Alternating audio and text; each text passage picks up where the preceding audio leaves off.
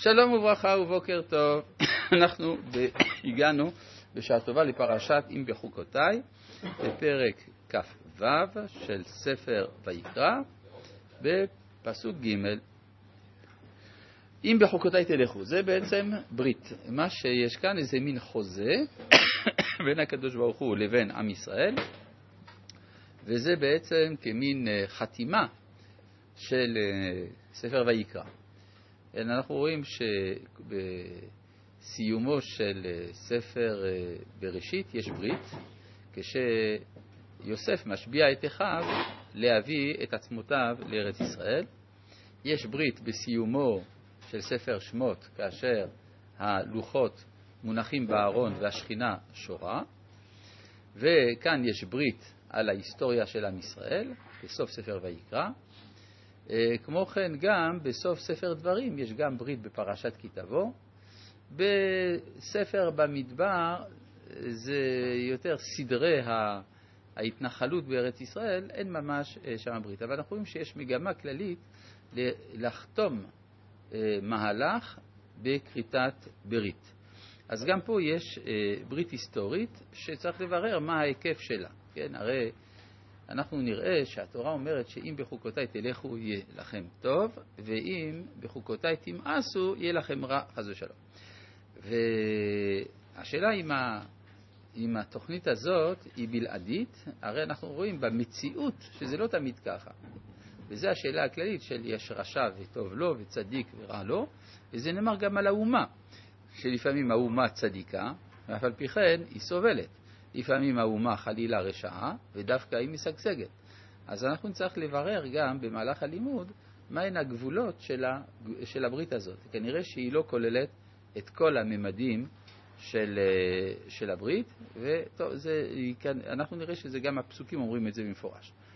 אם בחוקותיי תלכו ואת מצוותיי תשמרו ועשיתם אותם. אה, מצוותיי אני מבין, זה מתי תשמרו, זה מצוות לא תעשה. ועשיתם אותם, זה מצוות עשה. אז מה זה אם בחוקותיי תלכו? כן. אז אפשר להגיד, טוב, יש פה הבחנה בין החוקות לבין המצוות. אבל זה לא כל כך מספק אותנו, כי בחוקות יש גם מצוות עשה, מצוות לא תעשה. לכן חז"ל דרשו כאן, אמרו בחוקותיי תלכו, שתהיו עמלים בתורה. אומרת שיש התמסרות של האדם ללימוד התורה. אבל זה גם לא כתוב במפורש, זה כאילו תולדה של זה שצריך ללכת בחוקות, אם בחוקותיי תלכו, אבל לא מפורש שהדבר הזה הוא אה, לימוד התורה דווקא. אנחנו רואים בפרשת משפטים, אה, פרשת יתרו, סליחה, יתרו אומר, והודעת להם את הדרך ילכו בה, ואת המעשה אשר יעשון. אז כך שיש ביטוי ללכת בתורה. כמו כן גם בירידת המן בפרשת בשלח נאמר אה, אה, הנני ממטיר להם לחם מן השמיים למען אנסנו הילך בתורתי אם לא. כלומר ללכת בתורה זה ביטוי מיוחד ולפי הניתוח שניתחנו בפרשת המן הבנו שללכת בתורה הכוונה הזדהות ספונטנית. זאת אומרת, כמו שראינו, לפעמים כשאומרים לאדם מה לעשות, הוא לא עושה. כשלא אומרים לו מה לעשות, מבררים מה הוא באמת עושה. אז זה מה שכאן כתוב, אם בחוקותיי תלכו, שאתם מזדהים. מתוך ההזדהות ללכת בחוקות, ממילא מצוותיי תשמרו ועשיתם אותם, זה התולדה של זה. לכאורה, מה פתאום יש להזדהות עם חוקות? חוקות זה דבר דווקא שטעמו איננו גלוי. כן. אבל אדרבה, דבר שטעמו איננו גלוי הוא המבחן לשייכות. דבר שטעמו גלוי, אולי אתה עושה בגלל הטעם. כשאתה עושה דבר שטעמו נסתר, לפחות על כל פנים איננו גלוי בעיון ראשון, ואתה בכל זאת עושה אותו באהבה, אז זה סימן שאתה באמת שייך לעניין. למשל, מצוות ברית מילה. ברית מילה, אומר רבי יהודה הלוי בכוזרי, אנחנו רואים שעם ישראל חיבב את המצווה הזאת ומקיים אותה בשמחה יותר מכל אומה אחרת. יש אומות אחרות שעושות ברית מילה, אבל אנחנו עושים את זה בשמחה.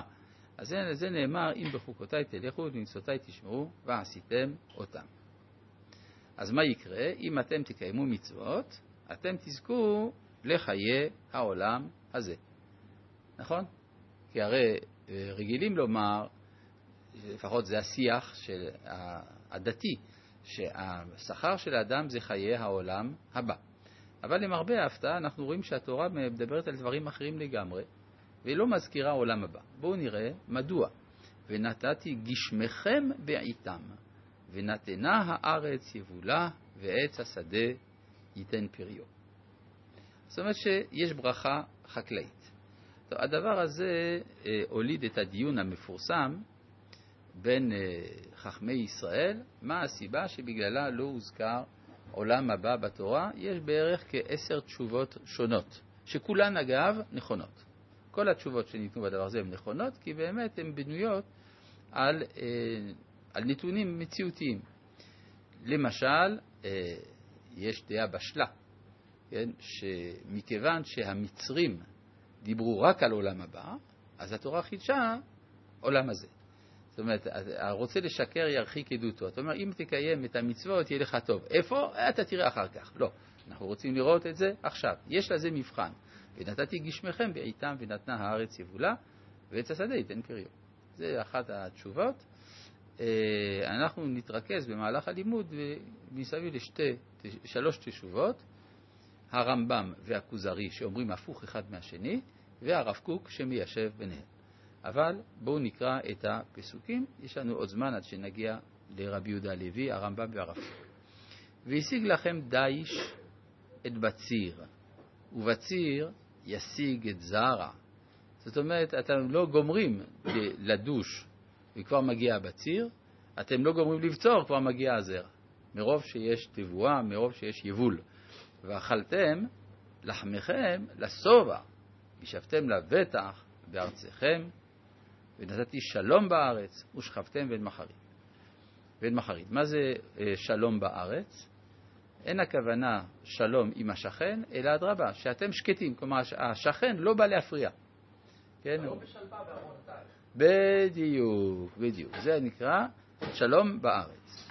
ושכבתם בין מחרית, והשבתי חיה רעה מן הארץ, וחרב לא תעבור בארצכם. מה זה והשבתי חיה רעה מן הארץ? הכוונה שלא יהיו חיות רעות. למה שלא יהיו חיות רעות? אז היו.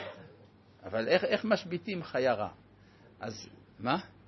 על יישוב. זה מה שאומר הרמב"ם. הרמב"ם אומר, מקומות שבהם לא היה יישוב ולכן היה מלא בחיות רעות, המקומות האלה כבר יהיו פנויים, בגלל, יהיו בנויים, יותר נכון, יהיו בנויים ולכן יהיו פנויים מן החיות הרעות. זה איך מסביר הרמב"ם. למה הוא ראה לנכון להסביר את זה? כתגובה להשגה של הראב"ד. הרי בהלכות מלכים כותב הרמב"ם שאל יעלה בדעתך שבימות המשיח ישתנה דבר ממנהגו של עולם. אז מה שכתוב וגר זאב עם כבש וכל הדברים האלה זה משל. מה זה גר זאב עם כבש? הגויים עם היהודים. שהזאבים בדרך כלל טורפים את הכבשים, הפעם, ופה יהיה שלום, הגויים לא יעשו לנו צרות. כך מסביר הרמב"ן. על זה מקשה הראב"ד שם במקום, ומה יעשה אם והשבתי חיה רעה מן הארץ? עכשיו נשאלת השאלה, אה, לא, אה, אביכי הראב"ד לא יודע שאפשר להגיד כשם שהסברת וגר זאב עם כבש, משל, אז גם והשבתי חיה רעה מן הארץ, משל. אבל זה לא נכון. אי אפשר להגיד שזה משל. כי מתי אתה יכול להגיד על נבואה שהיא משל? כשכל האווירה כולה היא אווירה משלית, מטאפורית, לירית, מה שאתה רוצה. אבל פה הכל זה דברים, מציאות אה, שאינם משל. עץ השדה ייתן פריו, זה לא משל. גשמכם בעיתם, זה לא משל. זה עובדה. זה עובדה פיזית. ולכן אתה לא יכול להגיד שפתאום אה, רבע פסוק והשבעתי חיה רעה מן הארץ הוא משל. לכן צריך לתת את זה לזה פירוש, והשבעתי חיה רעה מן הארץ, הכוונה, כמו שאומר הרמב"ם, שלא לא יימצאו החיות הרעות. אבל האמת היא שבתשובתו לחכמי לונל, כותב הרמב"ם שיכול להיות שבאמת יהיו גם כפשוטו שיגור זאב עם כבש, איפה? רק בהר הבית, שנאמר לא יערעו ולא ישחיתו בכל הר קודשי. לא יודע מי מביא אריה ונמר להר הבית, אבל נגיד שאם יזדמן שאיזה נמר ברח מגן החיות והגיע להר הבית, אז הוא באמת לא ינשוך שמה, או שמשהו בכל זאת קצת ישתנה בטבע.